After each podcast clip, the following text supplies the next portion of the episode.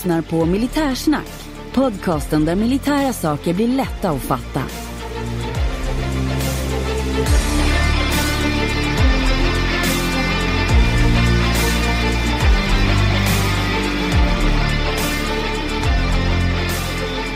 Ja, välkomna allihopa till Militärsnack podcast avsnitt 47 och idag med mig Max Willman som programledare. Och jag får säga välkommen till eh, Henning Svedberg och löjtnanten. Hej på er! Tackar! Tackar så mycket! Eh, det här är jubileumsavsnittet. Jajamän! 47 avsnitt, ett års eh, jubileum. Stämmer. Hur känns det? är väl den klassiska sportfrågan. Ja, jag tycker det känns alldeles kanon. Jag trodde ju kanske inte att vi skulle hålla på så här länge. Och ja, innan vi börjar prata om det ska vi säga att hela avsnittet kommer att handla om podden. Men eh, mitt korta svar är att eh, jag är förvånad. Eh, Henning tror jag kommer svara att han trodde på det här hela tiden, men han får svara själv. jo, faktiskt, jag hade ju en förhoppning och den infriades ju. Eh, för jag kände så här att sju avsnitt brukar vara en sån här helig, eh, har man passerat sju avsnitt, ja då, då bör man klara det. Och det har vi gjort med, med eh, bravur, höll jag på att säga. Eh, och eh, vi har ju fått massa lyssnare, även om jag trodde faktiskt och hoppades att det skulle gå lite fortare att få fler. Men det, det fick jag veta att så enkelt är det inte. ja, men det är bra. Men ska vi börja från början? Hur, eh, hur började allt? Hur började Militärsnack? Den, den har vi kört rätt många gånger tror jag, men eh, jag hade en podcast, Hjälp dem. Där jag behövde hjälp av eh, någon som kunde pansarskott 86 som vi då skänkte till just Ukraina. Just det, mm. just det. Jo, då fick ju Henning då hjälp med att förmedla en kontakt och någon som kände någon kände mig och Henning kontaktade mig. Jag var lite skeptisk men jag ställde upp och sen upptäckte vi att det var ganska roligt. Och då var det som så att Henning stötte på och ville starta en egen podd. Jag var lite skeptisk i början, men vi gjorde några provavsnitt och eh, testade på en testpanel. Mm. Jag tror att du fortfarande är skeptisk. Jag är alltid, alltid skeptisk. Det, det, ingår väl någonstans lite i löjtnantsrollen att, eh, att vara skeptisk mm. mot det mesta, tänker jag. Då har vi börjat med, med, lite hur det började och det har ni varit inne på tidigare eh, som ni har sagt. Men några highlights då? Har vi några favoritavsnitt? Henning, har du något, eh, något som du sticker ut? Ja, en grej ska jag klippa in här och det är några sekunder av det allra första avsnittet så att vi får höra hur det lät från allra första gången när vi pratade. Mm, det tycker jag du ska göra. Och det, då sitter vi alltså och spelar in. Jag spelar in på en iPad eller motsvarande eh, platta på Zoom är det faktiskt som vi pratar med varandra. Mm. Just det. Ja, så här lät det. Skulle det kunna teoretiskt fungera? Ja, men man dör. Jajamän, lite skillnad mot idag, även om jag kanske idag har lite ont i halsen och det kanske hörs. Ja, just det, det hade du faktiskt första avsnittet också. Ja, du har haft ont i halsen hela tiden då. Ja, men Henning och löjtnanten, hur funkar ni socialt ihop då nu när ni har haft ett podcast i ett år tillsammans? There's never been a faster or easier way to start your weight loss journey than with PlushCare. PlushCare accepts most insurance plans and gives you online access to board-certified physicians who can prescribe FDA-approved weight loss medications like Wigovi and Zepbound for those who qualify. Take charge of your health and speak with a board-certified physician about a weight loss plan that's right for you. Get started today at plushcare.com slash weight loss. That's plushcare.com slash weight loss. plushcare.com slash weight loss. Vem, vem, ska svara? Ska du svara på det? ja, gör det du löjtnant. ja, det, det, enklaste svaret är att det vet vi inte. För att hur konstigt det än låter så är det faktiskt så att vi aldrig har träffats. Eh, mer right. än eh, online. Okay. Och i telefon någon gång? Ja, någon gång faktiskt. Och det kanske är lite unikt, inte vet jag, men eh, den här eh, världen vi lever i tillåter ju det faktiskt. Och, eh, ja, men vi, har en, vi har en god relation eh, online. Mm. Mm. Vi, hör, vi hörs ju rätt mycket och diskuterar saker och ting och allt möjligt och är väl ganska intensiva vänner har vi blivit och trots att vi aldrig har träffats. Ja precis, det är nästan som man inte vågar att träffas nu för tänker, tänk, om det, tänk om det blir dåligt. ja det låter bra. Då är ni i alla fall eh, coronasäkrade ifall det skulle bli en ny pandemi. Då, då vet ni att då klarar ni av att fortsätta driva militärsnack. Absolut. Men ska vi gå in lite på, på det, dynamiken, era roller, vad har ni för problem och konflikter? Ni hade aldrig träffats i verkligheten, men hur, hur har ni er med dynamiken och, och rollfördelningen i podden? Jag, jag, tycker den, den känns alltså problemfri på det stora hela. Eh, jag har ett initiativ i eh, det som görs online och eh, i det grafiska och lite i hur det skrivs, avsnittsbeskrivningar och liknande. Medan stor del av planeringen sköts ju av löjtnanten. Och konflikter, nej det var väl direkt aldrig haft några va? Nej, verkligen inte. Man ska tillägga också att Henning är ju extrem kreativ så jag, är, jag kan säga att jag är broms också. Ja. hur, hur tar det sig uttryck då? Vad är det för, för galna idéer som Henning kommer med? Mm. Ja, mm. Nej, men det kan, vara, det kan vara precis allting. Det kan vara allt ifrån eh, saker, jag tror när vi hade sju lyssnare att du ville börja sälja muggar med, med vårt eget motiv på sådana saker som det är inte riktigt dags än, får jag bromsa lite och så. Ja, nej men du fick en bild på en mugg med ditt ansikte på, det var mer humor. Det är självklart att merch har en plats men... eh, jo men alltså det har ju naturligtvis eftersom det här är en grej som, som jag vill ha sett få växa och det skulle vara jättekul att se att någon har sin militärsnacksdekal bak på motorcykelhjälmen eller någonting eller på sina peltorlurar när de står och jobbar eller någonting. Det vill man ju se, så är det ju. Det vill man mm. se och det, det kommer väl i en framtid. Ja. Absolut. Det är klart ni ska ha lite merch, det, det vill man ju ha. Vem, vem vill inte ha löjtnantens fina ansikte på, på en t-shirt eller en mugg? Det är, det är ju drömmen för många. Men vad har ni, när vi är inne på, på det med, med lite mål och så framåt, vad har ni för, vad har ni för mål och drömmar framåt med, med militärsnack? Det blir väl jag som får ta den för att jag vill ju att vi ska ha till exempel någon sån här ölkväll som patrons och eh, hugade spekulanter kan komma och kika på. Till exempel om man skulle ha en i Örebro eller Norrköping eller någonstans. Vi känner nog att ska vi ha sånt så blir det inte i Stockholm. Sen har vi också snackat om museibesök med eh, grupp och då har någon som eh, kan göra något lite speciellt för oss. Mm. Ja, vi har ju massor idéer, verkligen. Vi har ju mer idéer än vi har tid. Och skulle vi jobba med det här heltid då skulle vi hitta på mycket, mycket, mycket mer grejer än vad vi gör. Men vi ska väl försöka realisera vissa av de här sakerna. Mm. Jo, vi pratade med Johan där i Swedish Spy Museum att vi skulle få en spionvandring med honom för våra patrons som skulle bli något speciellt. Så den är väl liksom påbörjad så den, den ska väl i alla fall kunna bli av åtminstone. Det tycker jag. Och, och, framöver är det, är det fortsatt, eh, kan vi förvänta oss avsnitt varje vecka, varje fredag som vanligt? Eller blir det fler eller färre eller hur, hur, hur ser det ut framåt? Ge oss en liten inblick. Mm. Vi har nog varit nere lite på rött några gånger med att få till tid båda samtidigt så att några avsnitt har varit väldigt, väldigt framkrystade. Men jag tycker nog att det med lite SMHI framåt ser ganska ljust ut. Mm. Ja, det tycker jag absolut säga. Vi har mycket, vi har mycket, framförallt mycket, ja, det är väl intervjuer framförallt som vi ligger, ligger ganska bra till. Mm. Och det har ju också blivit mycket mer sånt än, vi har ju gått ifrån vår kärna där vi förklarar och utbildar och nu istället träffar människor som är initierade och det blir oftast väldigt intressant. Som till exempel den här JAS-flygen vi pratade med här om sistens. Absolut, det var ett av de bättre avsnitten. Det flög. Det gjorde det. ja men det är härligt. Lite pappaskämt, det, det har jag förstått, det hör ju till. Eh, helt klart, det, så är det bara. Ni, kan ni eh, ge oss en liten inblick, vi som inte är med eh, bakom kulisserna eh, så som ni är. Vad, har ni, vad är det som har varit mycket, mycket svårare än, än, än ni trodde? Och, och sen så kanske också om ni vill dela med er om någonting som har varit kanske enklare än ni trodde. Vad var svårare och vad var enklare än du trodde när det gäller att, att driva en, en podcast? Svårare tekniken, men Henning löser ju mycket knutar där. Mm. Men eh, som sagt att få till eh, eh ett bra format, ett bra program och få det här att lira, det har väl varit svårare än vad jag trodde.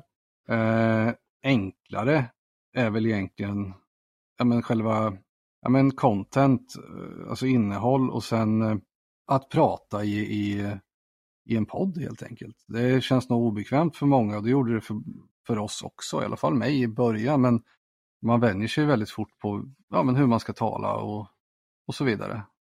Så det, mm. det var nog enklare än vad jag hade trott att liksom ställa sig in på. Jag vet att du var, jag minns att du var lite skeptisk där och hade lite taskigt självförtroende och så, men, men det, det har du ju tagit igen med bravur. Men det gäller ju alla, det är som man var liten och spelade in sig. det var väl på band när vi var små, men eh, just att man spelar in och höra sin egen röst, att det låter väldigt konstigt, men det gör det inte längre. Nej. Ja, just. Och, och Henning, för dig då? Enklast och enklare än vad du trodde och svårare än du trodde? Ja, svårare var ju kanske att få det här att, att klaffa. Jag tänkte liksom att nu drar vi igång en podd och så sätter vi oss ner och pratar och kommer överens om någonting och sen så går vi hem och läser på och sen så kör vi ett avsnitt och det, det blir mycket råddigt med att planera, det är råddigt med att klippa avsnitt, det är faktiskt jäkligt pyssligt men Mm. det, det har nog varit det, det som har tagit mer tid än vad jag trott. Mm.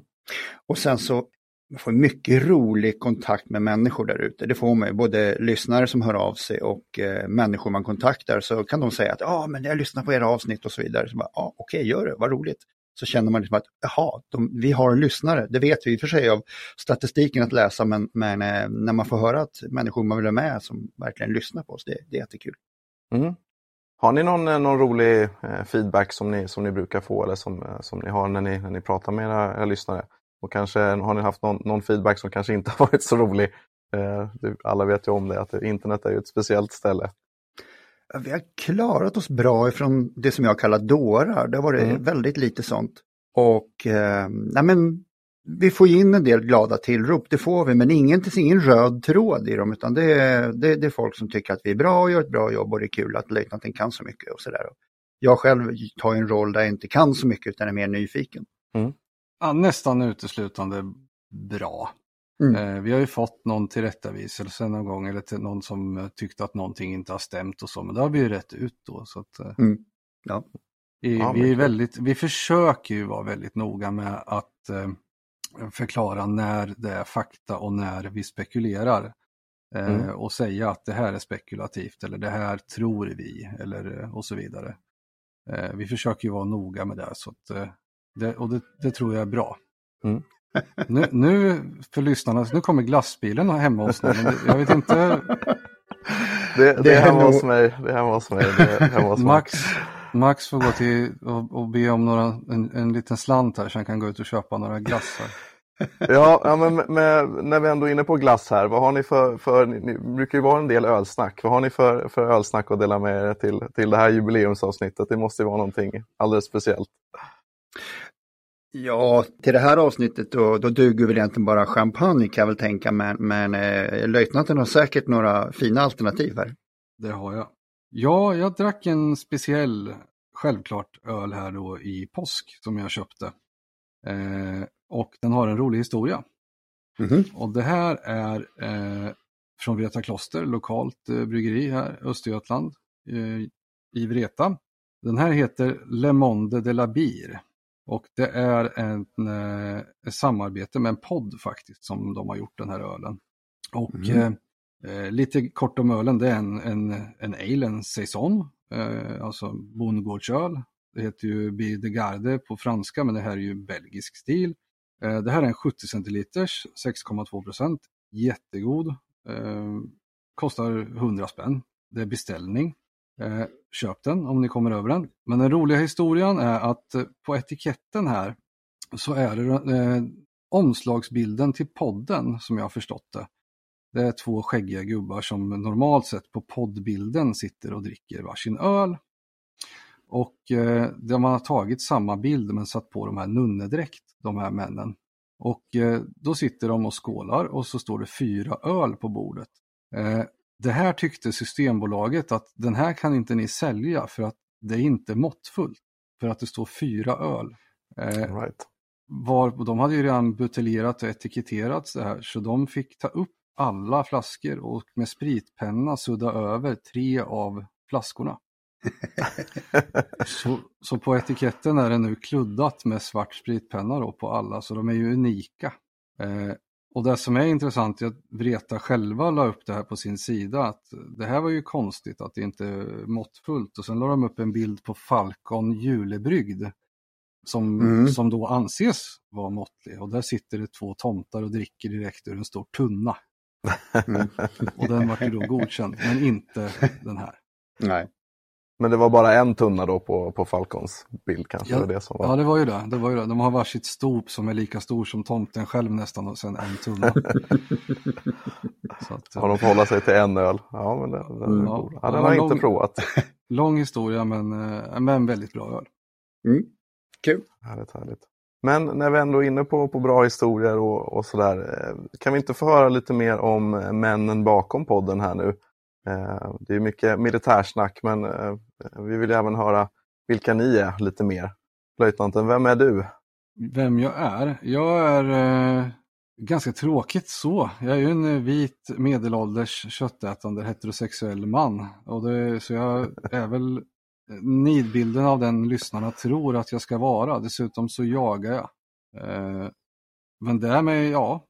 Nej, men jag bor på landet. Det är väl också nidbilden av vem jag förväntas vara. Och jag jobbar ju i Försvarsmakten och har gjort då sedan eh, 2004 då jag gick ut officershögskolan. Eh, och då ehm, gick jag ett år först i Stockholm och sen gick jag ett år på Markstridsskolan. Och så blev jag utexaminerad då 2004, så det är ju mitt 19 år som jag jobbar.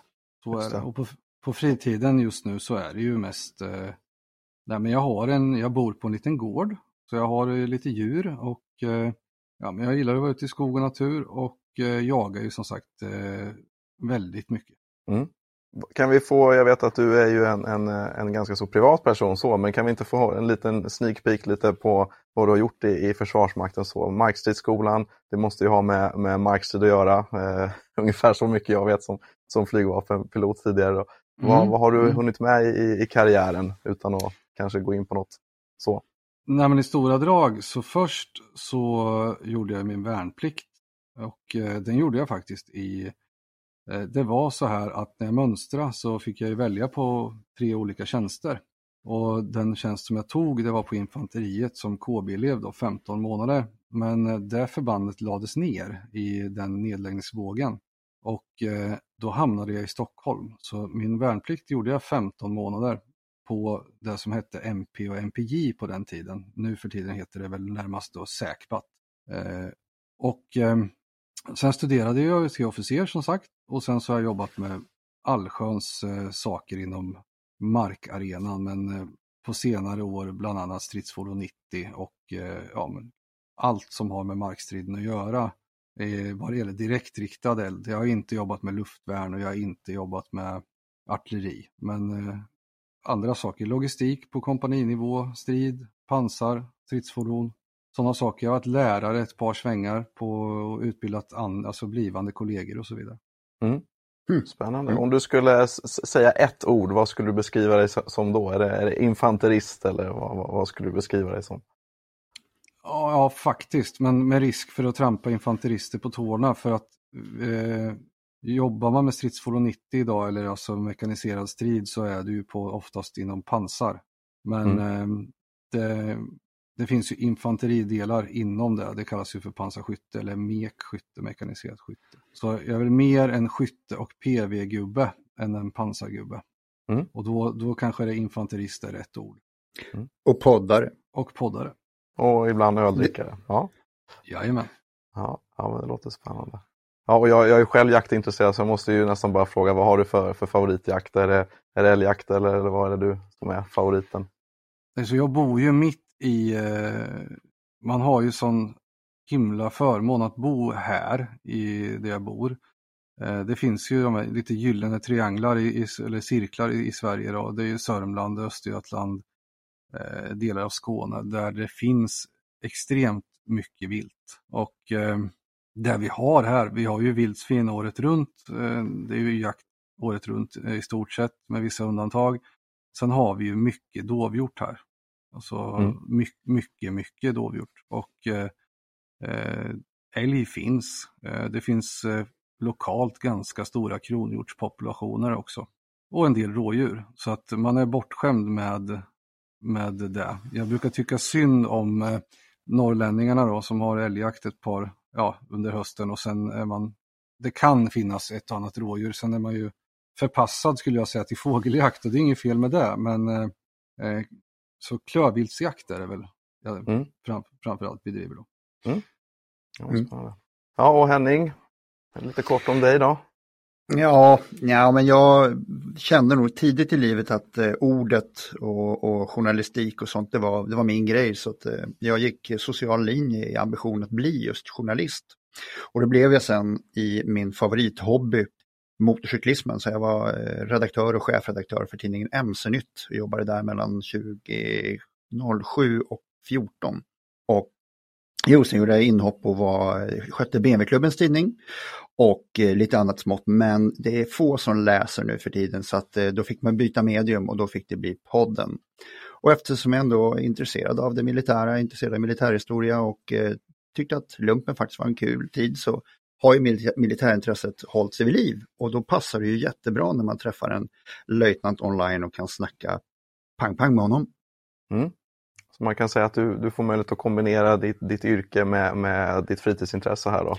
Ja, men jag hade en liten skral period med där jag tyckte att det jobb jag hade inte gav tillräckligt varken eh, ekonomiskt eller ska vi säga, den här produktionslusten man har som, som skrivande eller talande journalist säkert har, fotograf eller vad det kan vara. Jag tyckte att jag fick inte vara så kreativ så jag kände att jag kan inte starta en, en, en mc-tidning till och jag kan inte, eh, ja, det, det vimlar inte av jobb där heller så att då får jag väl göra det själv. Jag får, jag får starta min egen podcast och, och köra min grej för då har jag ingen chef över mig heller. Det har jag visst nu i alla fall, då, men det är en annan sak. ja, men det är väl en, en anledning så, så bra som någon. och, och rent lokalt, var, var befinner du dig någonstans, eh, Henning? Jag, jag är norr om Stockholm, jag sitter i närheten av Arlanda där jag har mitt torp. Mm. Ja, jag tycker Henning är, du är lite blyg där. Henning är ju på gränsen till sjukligt intresserad av eh, stridsflyg under andra världskriget framför allt. Ja. Och, och du skriver ju du skriver ju väldigt mycket jättebra små berättelser. Och, Övar pennan lite. Och du har underlag för att skriva en bok, vilket jag tycker att du ska göra. Jag brukar ju ja. pressa på det. ja, ja jag, jag ska. Jag lovar. Du lovar det? ja, jag lovar det. ja, fantastiskt. Mm. Det låter bra. Ja, vad kul. Ja, det ser vi fram emot att få lyssna. Får vi kanske intervjua dig igen då på, på Militärsnack sen när du har släppt en bok. Ja, den, den kommer ju handla om något militäriskt i alla fall, så är det ju. Ja, men det, det låter bra. Men när vi är inne lite på det, hur, eh, hur väljer ni eh, vad ni ska göra för avsnitt och ni blandar ju lite med intervjuer. Hur, hur väljer ni, hur kommer ni på era ämnen som ni väljer och hur, hur väljer ni ut era gäster? Ja, nummer ett är ju att det ska vara, alltså grundteorin var ju att vi skulle vara folkbildande och eh, till viss del att reda ut saker, hur det är på riktigt. Så det är ju ganska likt din kanal på det sättet. Eh, du reagerar ju på saker och berättar att det här hade funkat på riktigt, det här hade inte funkat på riktigt, eller så här gör de på grund av följande. Och det är lite vår mission också kan man väl säga. Mm. Att, att mm. liksom reda ut eh, och, och, informera och det ska ju passa alla från eh, ett väldigt skralt intresse till ett litet intresse till ett stort intresse. Och sen försöker vi att förhålla oss till det eh, beroende på vad vi ska göra. Grundavsnitten är ju väldigt förklarande på en, på, på en låg nivå. Men för att hänga med på våran resa så har ju vi tänkt oss att man har lyssnat från början och framåt så att när man är eh, när man lyssnar på avsnitt eh, 43 så har man en viss grundkunskap med sig. Eh, mm. Jag tror det kan bli lite korvstoppning eller lite avancerat om man har en låg förståelsenivå och börjar lyssna på till exempel nya eldhandvapen till Försvarsmakten. Mm. Så det är väl så grund, mm. grundfilosofin är att det ska vara utbildande och eh, pedagogiskt och eh, lättförståeligt. Mm. mm. Men det, det, tycker jag, åtminstone jag, att du gör väldigt bra. Men, men du har ju liksom, dels har du ju kunskapen genom yrket och sen så är du ju pedagogisk, du har ju som sagt varit lärare så att det, det blir ju alltså exemplariskt. Ja, har man inte hört när jag, när jag rättar till, eller förpackar nuvarande försvarsministerns ord i valpodden så rekommenderar jag det. Han, eh, jag, han har någon politikerutläggning, vilket de alla har, eh, och jag förpackar den lite snyggt med lite kortare ord och han tackar för det. Eh, det, är ett, det är ett stort ögonblick för övrigt. Paul Jonssons eh, när han tycker att det var, du sa det bättre än mig, säger han. Mm. Citerar inte han dig också sen? det vet jag inte om han gör. Det kanske han gjorde, men eh, så var det. Mm. Så när, när podden eh, inte blir tillräckligt rolig längre då ser vi löjtnanten som försvarsminister alltså. Det är det jag hör här nu. ja, ja, men det låter spännande. Men, och, och, målgruppen är egentligen då, om jag tolkar rätt, eh, alla som är militärt intresserade? Ja, jag hade en tanke att eh, de som ska göra lumpen ska få en bra insikt och även tjejer som har killar som har gjort lumpen och så sitter de och pratar med sina polare om allt ifrån kaliber, rekyl och AK4 ska kunna lyssna på vår podd och fatta vad deras killar snackar om. Mm, det, är ju inte, det är ju inte målgruppen, men det är en målgrupp. Mm, ja. Eh, jag, jag, har även fått, jag har även fått till mig faktiskt, och det värmde om hjärtat mycket, att eh, eh, det var en enhet som hade nyanställt personal och rekommenderat dem att lyssna på podden för att få en uppfattning om vad Försvarsmakten var, vilket vi levererar i de första avsnitten. Mm. Eh, det värmde om hjärtat lite när en arbetsgivare säger lyssna på den här podden eh, i fyra timmar som din första uppgift. Då har du fått en bra inblick i vad Försvarsmakten är. Mm. Då har vi ju lyckats med det. Verkligen. Ja, nej, men det låter som, som du säger, det är väl ett av de bästa betygen man kan få. Eh, då har man ju verkligen lyckats sammanfatta det mm. på, på, ett bra sätt. Men vi missade där innan, hur, era favoritavsnitt, det vill jag höra. Jag vill börja med Henning, mm. har du ett favoritavsnitt? Ja, jag har ett favoritavsnitt eh, som jag har lyssnat på några gånger för att jag, jag, trivs så mycket med att ha det i öronen och det är lite orättvist mot några andra som har ställt upp med ungefär samma, Ehm, samma berättelse och engagemang. Men det som är, men väljer jag ett där då så, så Björn Magnussons avsnitt om eh, hans liv i Herkulesen, det, det tycker jag är jätte, jättebra. Och sen så måste jag också ge eh, Kurt Johansson, eh, Draken och Viggenpiloten. Det var också ett jättekul avsnitt. De här två gnuggar av sig lite på mina egna intressen, men jag tycker att de här herrarna då, pensionerade flygare, eh, levererade ett väldigt, väldigt, levererade ett eh, avsnitt som gav rätt känsla och eh, rätt bild tycker jag. Och det var, det var fascinerande att lyssna på. Det var kul att göra. Så Max mm. faller på att han inte är pensionär än. Han är... Ja, hans blygsamhet skulle inte tåla att jag sa att hans avsnitt är mitt favorit. jag har i alla fall fått komma tillbaka som gäst igen här nu, eh, så jag tar det som ett bra betyg ändå. det ska du göra. Mm. Och, och löjtnanten, har du ett, ett favoritavsnitt? Men vi kan ju bara säga det, det var alltså avsnitt 23, Ett flygarliv i rikets tjänst med Björn Magnusson som var Hennings favoritavsnitt och sen så gav han ett bonusavsnitt också. Vad har du då löjtnanten för, för avsnitt? Mm. Mm, jag är i samma era. Det här är inte en intervju utan det här är jag som pratar själv faktiskt. Men, eh, ja, men det här var så kul att göra på grund av att researchen var intressant. Eh, för att jag lärde mig saker som jag jag kunde eller hade vetskap om, men jag lärde mig mycket mer. Och det är avsnitt 22, Indelningsverket. Mm. Ja, det var kul, det, det, var det. Ja, och det låter ju inte så kul, men det, när vi pratar om Raskens och, och vad som fanns innan värnplikten och hela det systemet, jag tycker, jättefascinerande. Ja, men det var nog ett mysavsnitt att sitta och prata under det avsnittet. Det var det. Och måste jag också lägga på en bonus, eller jag tar mig den friheten, då skulle jag säga, och det är nog inte många som har hört de avsnitten. Eh, dels Röde Baronen är ju jättefascinerande. Mm. Eh, det är ett bonusavsnitt och eh, ett annat som heter Flaggräden där Henning berättar om en, eh, om en specifik insats då under andra världskriget. De, de, de här avsnitten har ju väldigt få lyssningar. Men mm. de är... Jag var ex, extremt obekväm med flaggräden. Jag kände att jag satt och stakade mig hela tiden. Det var jobbigt. Men de, de är helt och, klart uh, lyssningsvärda. Och vilket avsnitt var det, Flaggräddaren? Har vi ett, ett nummer? Ja, Flaggräddaren det är 16B, så det är ett så kallat uh, Bertil-avsnitt som vi gjorde då, då, då, när vi gjorde två avsnitt i veckan. Då gjorde vi ett ordinarie på fredagen och sen ett bonusavsnitt emellan. Just det.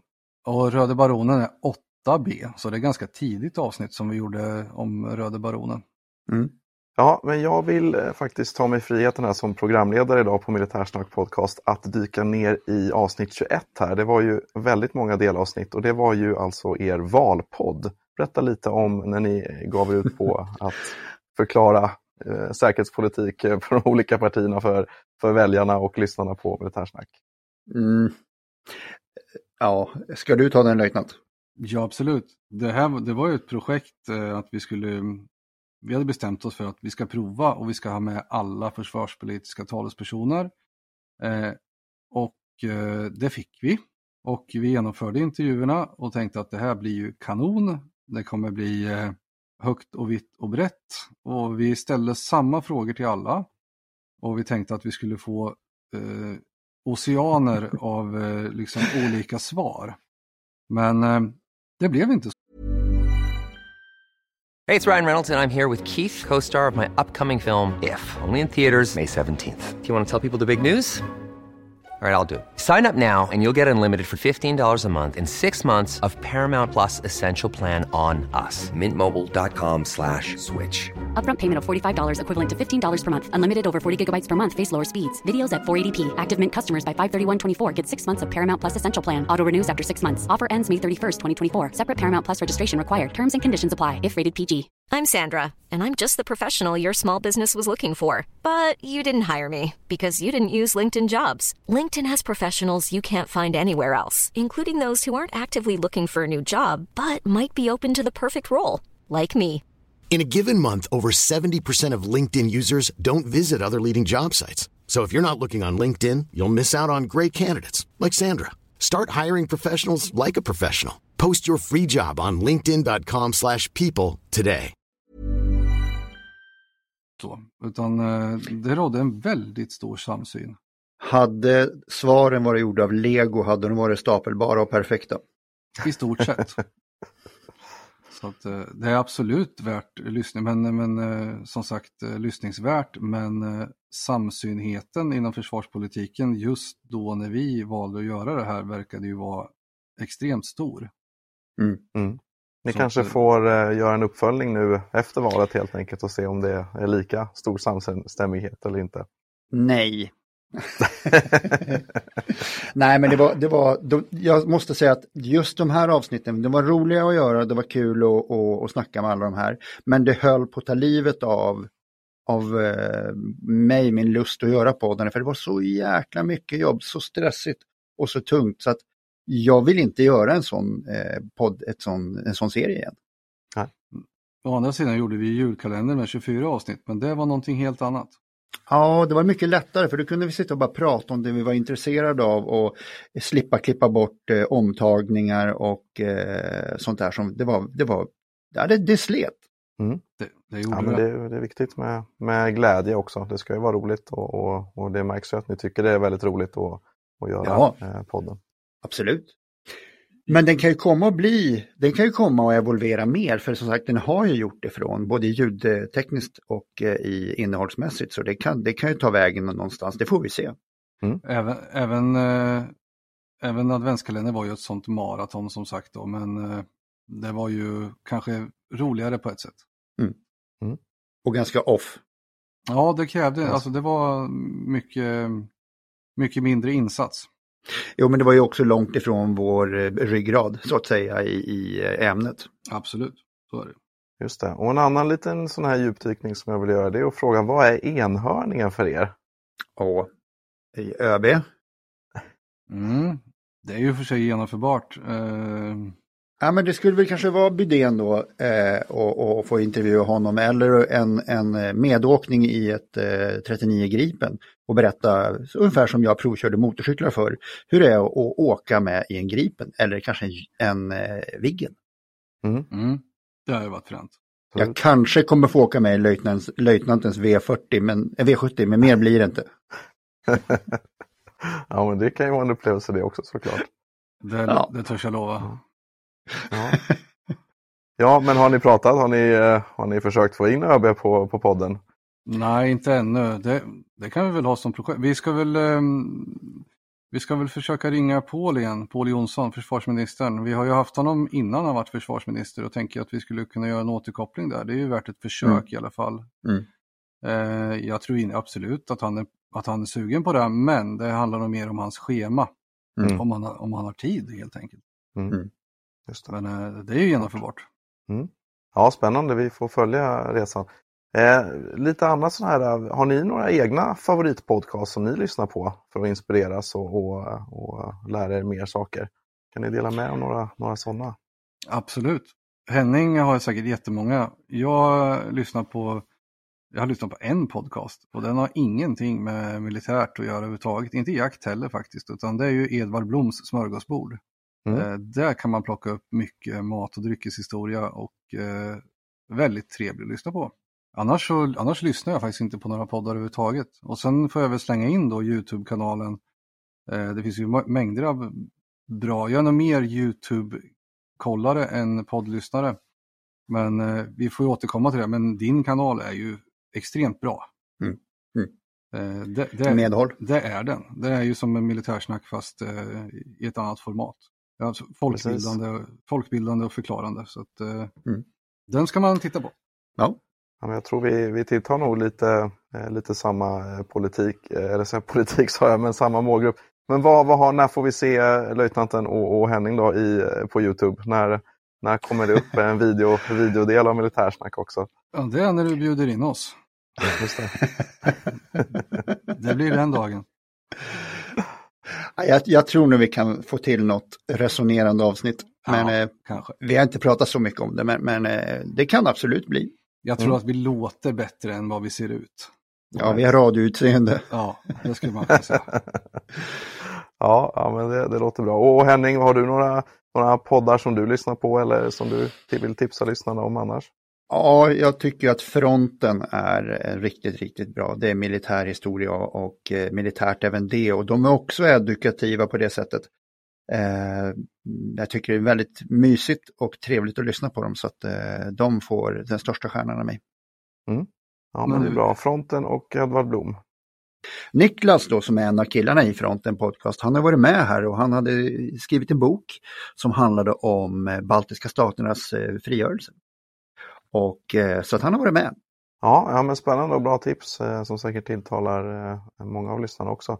Är det något som ni ångrar med podden då, förutom politikerintervjuerna? Har vi något annat som vi, som vi ångrar att vi har gjort eller kanske inte har gjort? Henning? Mm, nej, vi hade diskussion länge om ölens vara och inte och jag kan nog säga att jag vet inte om den, den hör till ämnet men, men ölen tillhör podden numera i alla fall. Det är ett stående inslag. Så att mm. även om jag kanske har tyckt att det varit en, en grej som inte hör till så tycker jag numera att den hör till. Mm. Löjtnanten? Mm. Ja, jag är helt med där. Det var ju så att eh, jag vet inte, jag vet, alltså hur, hur det här kom till, det vet inte jag, men vi skapade någon form av format där vi hade veckans öl och sen hade vi ett, eh, eh ja, lite kallsnack och sen var det seriöst ett ämne eller en intervju. Och sen har vi dagens datum och vad skulle du? Lite mer eh, pajigt och skojigt. Sen blev det vårat format. Men vi valde vid tillfälle att ta bort ölen. Då, du frågade tidigare om vi hade fått reaktioner, det fick vi då. Eh, inte jättemycket, mm. men eh, då fick vi att eh, vart har ni gjort av veckans öl? Så då mm. uppenbarligen så var det någonting som folk tyckte var intressant, så den, den kom tillbaks. Och för mm. min del kan jag säga att det var några som sa att de var glada att ölen var borta också. man får så helt enkelt välja vilka man lyssnar ja, på där. Ja, ja. Nu är det en del av podden som... Mm. Ja, men, men, vi nämnde här lite tidiga avsnitt, jag tänkte att jag skulle bjuda på en grej för att när jag satt och gjorde de första eh, klippningarna med mitt nya ljudprogram så passade jag på att göra lite skojiga klipp med löjtnanten där han avbryter mig så att jag tänkte vi ska släppa på ett sånt avsnitt här. Jo, så, ja, vi hade ett kul avsnitt där eh, som exempel där löjtnanten hade beskrivit eh, olika sorters eld med eh, automat och, och patronvis. Och sen tog jag och gjorde en presentation av ett avsnitt och sen gjorde jag då ljudmässigt piktuerade löjtnanten som helt vapengalen. Och det lät så här. Då välkomnar jag till ett nytt avsnitt av Militärsnack. Och eh, jag som pratar heter Henning Svedberg och bredvid mig sitter... Tototom. Va? Tototom. Tototom. Vad håller du på med? Tototom, tototom. Tototom. Kom igen. Tom, tom, tom. Ja, det var det. Det var lite roligt. Men det, det fanns några sådana klipp och vi kanske inte ska ta alla här eller spara dem till någon form av senare jubileumstillfälle eller någonting. Mm. Men det var i alla fall ett exempel. Ja, men när vi ändå är inne på, på när ni väljer att vraka bland vilka ni intervjuar och vad ni vill prata om. Löjtnanten, du är ju fortfarande aktiv i Försvarsmakten. Hur hanterar du eh, sekretess och när du kommer in liksom på känsliga ämnen, hur hanterar du det? Ja, vi, vi har ett avsnitt om det eh, till och med, eh, som handlar om vad man kan berätta och inte kan berätta. Och i det redogör vi också för att eh, vi berättar ju aldrig saker som egentligen inte går att hitta på öppna källor. Ja, nej, men metoden är ju att vi håller oss till sånt som, är, så, som går att hitta på internet, som är en öppen källa. Så att vi avslöjar ju aldrig någonting.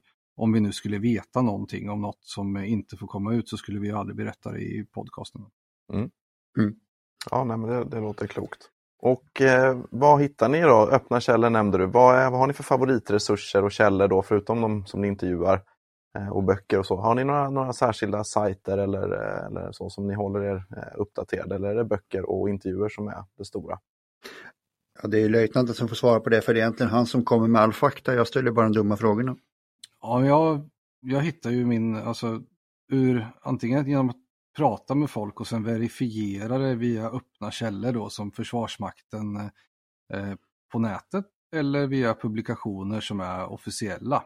Så kan jag verifiera eh, fakta. Och mycket har man ju hört genom åren själv, som ja, men jag har för mig att det är så här. Eh, sånt har jag ju inne i, i mitt huvud så att säga, men då kan jag ju verifiera det genom att hitta en öppen källa som stödjer det. Att eh, ja, det här är verkligen öppen information, det här kan vi prata om. Så det gör jag ju alltid om jag vill berätta någonting som jag, ja, det här är tveksamt, jag vet om det, men stämmer det här? Då kontrollerar jag det mot en, en publikation, ett reglemente eller en eh, ja, Försvarsmakten hemsida och så vidare. Mm. Ja, nej, men eh, de gånger jag har haft eh, några monologer så har det varit att jag har tagit det ur eh, idéer och sånt från böcker jag läst och jag har läst eh, rackarns mycket böcker om just andra världskriget och flyg så att det är där jag hittar dem. Jag har ett avsnitt till jag vill ta om en kapitalmiss som Luftwaffe gjorde under slaget om Storbritannien. Men den spar jag och den idén kommer ifrån eh, Mikael Tamelanders bok Slaget om Västeuropa. Just det. Ja, nej, men det låter spännande. Det ser jag fram emot att, att, att höra mer om. Avsnittet som avhandlar det här med sekretess och sånt eller hur man ska tänka, den heter Håll truten 11b. Just. Just det. Med Lena Wilderängs fågel som illustration. Precis, stämmer. En svensk håller truten. Mm. Det, det, det, låter bra. Men Max, du som flygare då, du håller väl klaffen? ja, precis, absolut. Nu har ju JAS 39 automatisk eh, klaffjustering, men, men absolut, det, så är det. Nu får löjtnanten någonting i blicken här när han hör att det finns någonting som heter automatisk reglering av klaffen och det vill han ha på mig. Absolut. Däremot, Max pratar ju mycket, han pratar mycket om kanardvingen i sina klipp. Och det kan du utveckla, jag vet ju, det är den lilla vingen på Heter det deltaflygplan när vingarna ser ut som de gör på JAS och Viggen? Och så sitter det en liten mm. rackare där fram. Var, varför, varför heter den kanardvingen för? Kanard är väl gås? Ja, jag tänkte, ja, också, på, jag tänkte också på det, om det fanns någon sån uh, idé där. Men det, det, är något som du säger ganska, och där kommer kanardvingen upp och så tänkte jag, vad, vad är det där för grej liksom? Uh, varför Precis. heter den inte på klassiskt försvarsmaktsspråk främre vinge eller något sånt där? ja, nej, det, det, kan man ju verkligen fråga sig. Det, vi har ju många saker, till exempel meterstock istället för tumstock och så vidare i försvaret. Så att det, det, det är som du säger, det är väl lite konstigt. Men, men det är som du säger mycket riktigt att det är de, de mindre vingarna framför eh, huvudvingen då, eh, som är deltavingad. Eh, man har ju ingen, eh, ingen stabilisator med, med bakre eh, vingar utan man har ju då de främre små kanalvingarna och sen så huvudvingen på, på JAS 39. Det skiljer sig lite mot en F16 till exempel. Mm. på det sättet. Så att, ja, och den används ju förutom att, att styra flygplanet även för att vid landning då vridas upp och göra att man får en större broms av, av luftmotståndet och även att man får mer tryck ner på, på däcken och bromsarna så man kan få mer effekt på dem. Så att, ja, det finns många häftiga ingenjörstekniska utvecklingar där som, som Saab-ingenjörerna tar fram. Det är som du säger, men det finns ju jättemycket roliga förkortningar och ord i Försvarsmakten. Ett som till exempel väldigt känt är att media säger ju handeldvapen.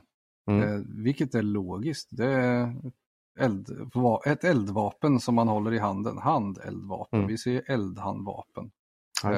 Eh, det bara är så. Ja, det finns väl, jag vet inte om det är sant eller inte, men eh, man säger att eh, det militära har en, en udda ordning för att beskriva sina saker. Vilket gör att den lilla kulhammaren heter hammare mindre kul på försvarsspråk. Möjligt. Det kan Ja, jag dock inte jag verifiera. faktiskt inte. jag kan inte heller verifiera det faktiskt. Dä- Däremot så kan du om du köper, mm, köper ut en pensel på förrådet så kan det mycket, mycket väl, den kan ibland hitta modlare. Mm. Vilket är ett väldigt Okej. eh, ålderdomligt eh, ord för pensel. Eh, samma sak, något som är förvirrande för eh, människor som inte har med Försvarsmakten att göra när man åker förbi förrådet. Där det står det intförråd och tygförråd.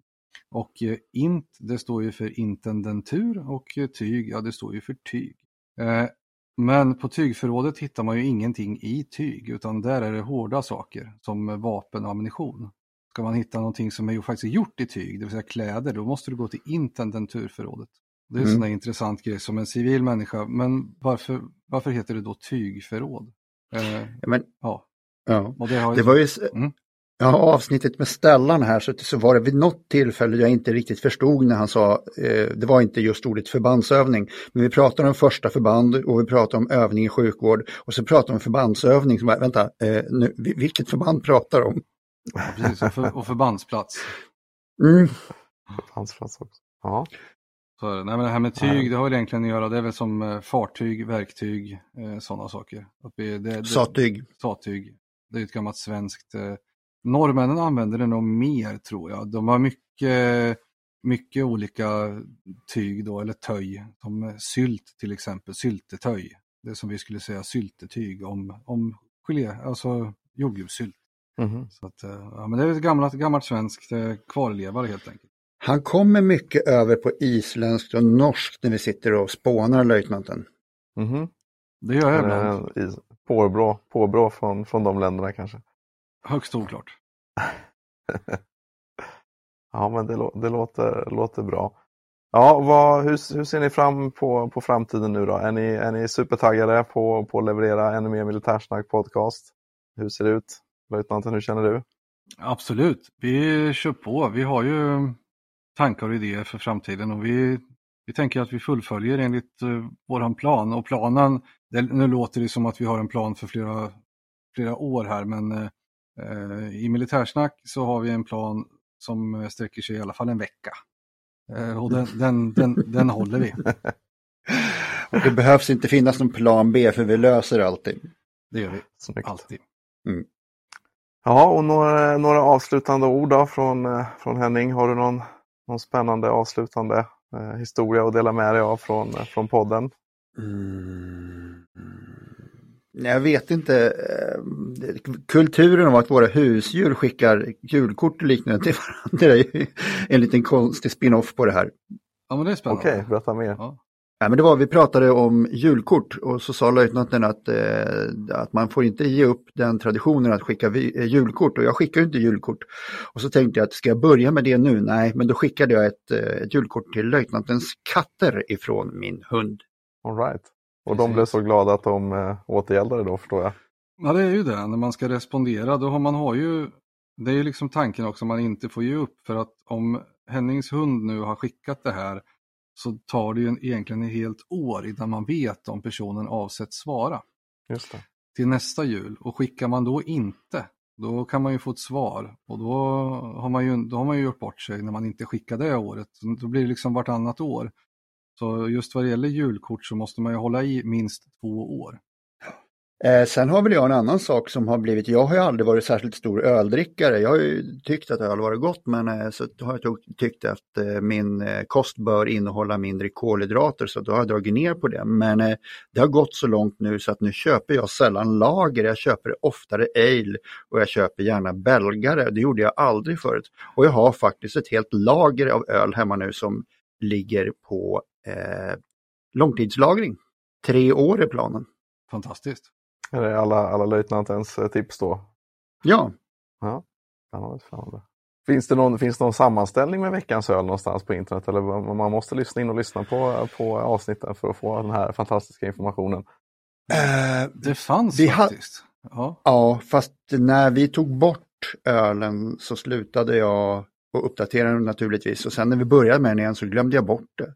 Så att jag får väl sätta mig och lys- lyssna igenom alla avsnitt och, och lägga upp dem i så fall. Det fanns Ja, eller på, så- på, på hemsidan, Våra öler hette det. Just det. Eller så får vi helt enkelt uppmana lyssnarna att in och, in och lyssna igen på avsnitten. Det är väl inte, inte mer, mer än så egentligen.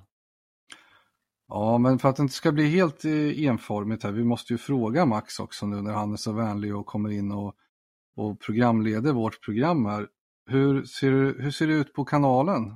På din YouTube-kanal? Hur, hur går det och har du någon teaser om någonting? Ja, nej men precis. Jag har ju en Youtube-kanal, eh, Max Filman, och jag, precis som vi varit inne på innan, försöker ju reagera på eh, lite blandat med aktuella händelser i försvaret och, och militärt. Eh, en del kriget i Ukraina har det varit nu också på sistone och blanda det med, med lite äldre händelser. Eh, nej men det är många spännande saker på gång. Eh, jag har hittat en eh, gammal eh, flygvapenfilm där man går igenom eh, press utan stress eh, och reagerar lite på den. Eh, vi har ett väldigt unikt ehm, vad ska man säga, utbildningsfilosofi i flygvapnet där man eh, anser då att, att flygutbildning är så pass stressande som det är att man behöver inte lägga på ytterligare utan man, man har höga krav på eleverna och höga krav på eh, eleverna har höga krav på sig själva eh, och så försöker lärarna vara lite mer coachande. Eh, och det är lite, lite unikt eh, i Sverige. Så jag har hittat en gammal film, eh, en sån här härlig gammal flygvapenfilm där de förklarar det här på ett väldigt, väldigt pedagogiskt sätt eh, och eh, ger lite min syn där. Så det är väl det som är på gång här närmast. Så- Härligt, så ser vi fram emot. får ni jättegärna in. Mm. Jag hade en fråga som jag kom på när jag satt och lyssnade på avsnittet och det var, och jag tar den nu. Det är det att du är kvar i flygvapnet men du är ju inte flygare längre utan du är på marken. Och det jobb som du hade som stridspilot måste väl vara något som ger dig både mentalt väldigt roligt och även fysiskt som du aldrig kan få på något sätt på jobben om du inte är en racingförare. Hur, hur hanterar flygvapnet det här och hur, vad tänker du själv? Jo, nej men absolut. Flyga är ju fantastiskt roligt och eh, det är ju för att det är väldigt eh, roligt och, och liksom spännande men det är nog väldigt utmanande också. Eh, så att det är ju väldigt, väldigt spännande och, och kul. Så det är klart man saknar eh, flygtjänsten. Eh, jag tycker det är kul att jag är, som du sa där Henning, jag är fortfarande reservofficer då, och eh, inne och övar lite då och då. Eh, och inte, inte i flygtjänst då, utan som, eh, som stabsofficer. Eh, och där har man ju nytta av eh, sin eh, flygbakgrund ändå. Eh, så. Men eh, ja, vi får väl se eh, vad som händer här framöver. Jag har ju massa andra spännande saker på gång eh, civilt också. Så att det, det, finns, det finns många roliga och spännande och roliga saker att hitta på. Eh, men bara 24 timmar om dygnet och någon gång ska man ju sova och umgås med familj och sådär. Så att, eh, vi får väl se vad, vad som händer eh, framöver helt enkelt.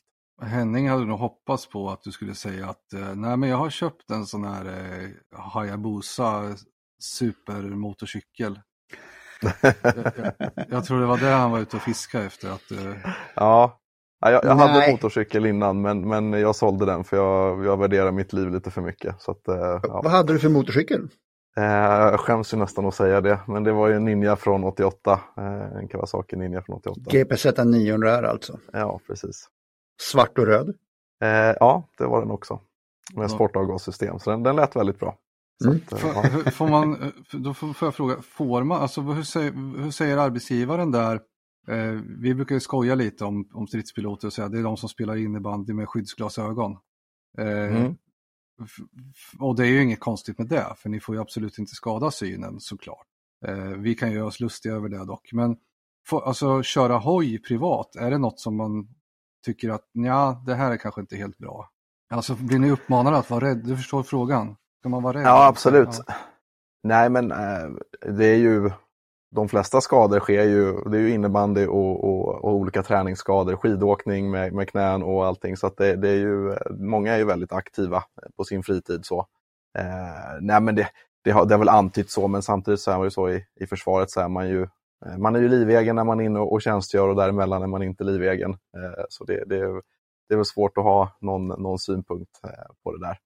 Eh, så att det, det är många som, som tycker det är kul med både motorcyklar och, och, och snabba bilar också för den delen. Jag vill ju så gärna att det ska vara så. Det var ju lite på skoj som jag sa. Henning hade nog velat att du hade köpt en mustig sporthoj. Men eh, det var ju kul Mm. att, intressant att du faktiskt hade haft det.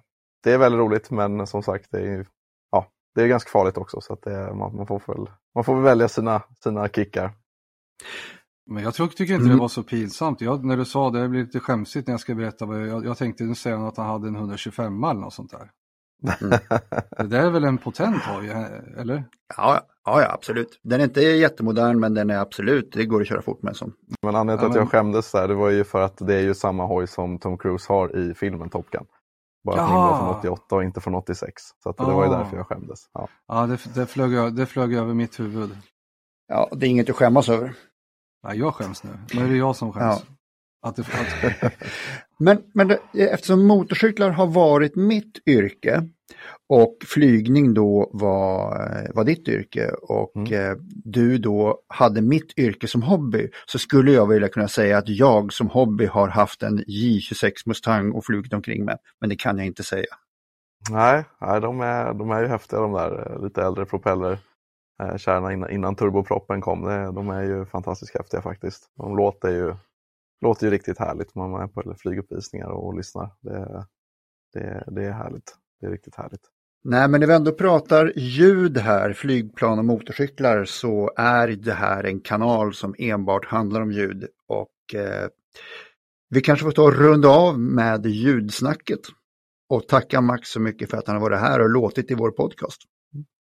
Ja, tack för att jag fick eh, vara här och eh, kul att ni har hållit på ett helt år. Vi ser fram emot eh, kommande avsnitt och kommande år. Eh, så att eh, det är bara kör på och tack för att jag fick vara här och programleda den här podden, jubileumspodden. Det är en ära såklart. Eh, och, och tack till er Henning och löjtnanten att ni var med. Tackar. Ja, tack så mycket. Tack för att vi fick, tack för att vi fick vara med. vi hoppas på att få se dig igen som gäst eller något annat i våran podcast. Absolut. Tack så mycket. Och eh, ja, men gå in på våran Instagram och våran Facebook och eh, gilla och dela.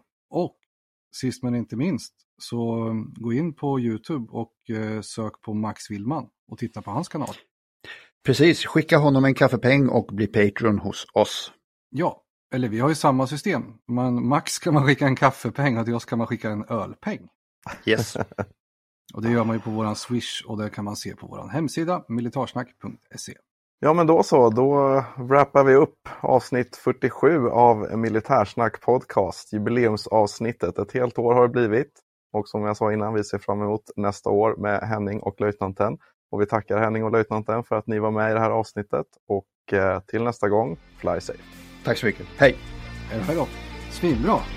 Ja, woho! Kul! Ja, Ska fram med champagnen!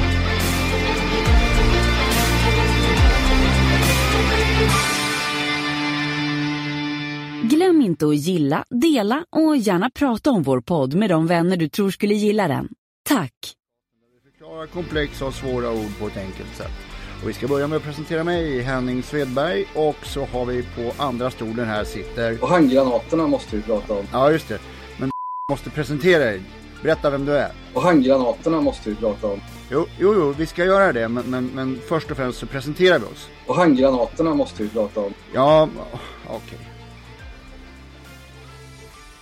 En handgranat, det hör man ju på namnet, det är ju en granat som är avsedd för att kastas av en person. För helvete. Alltså... Oh.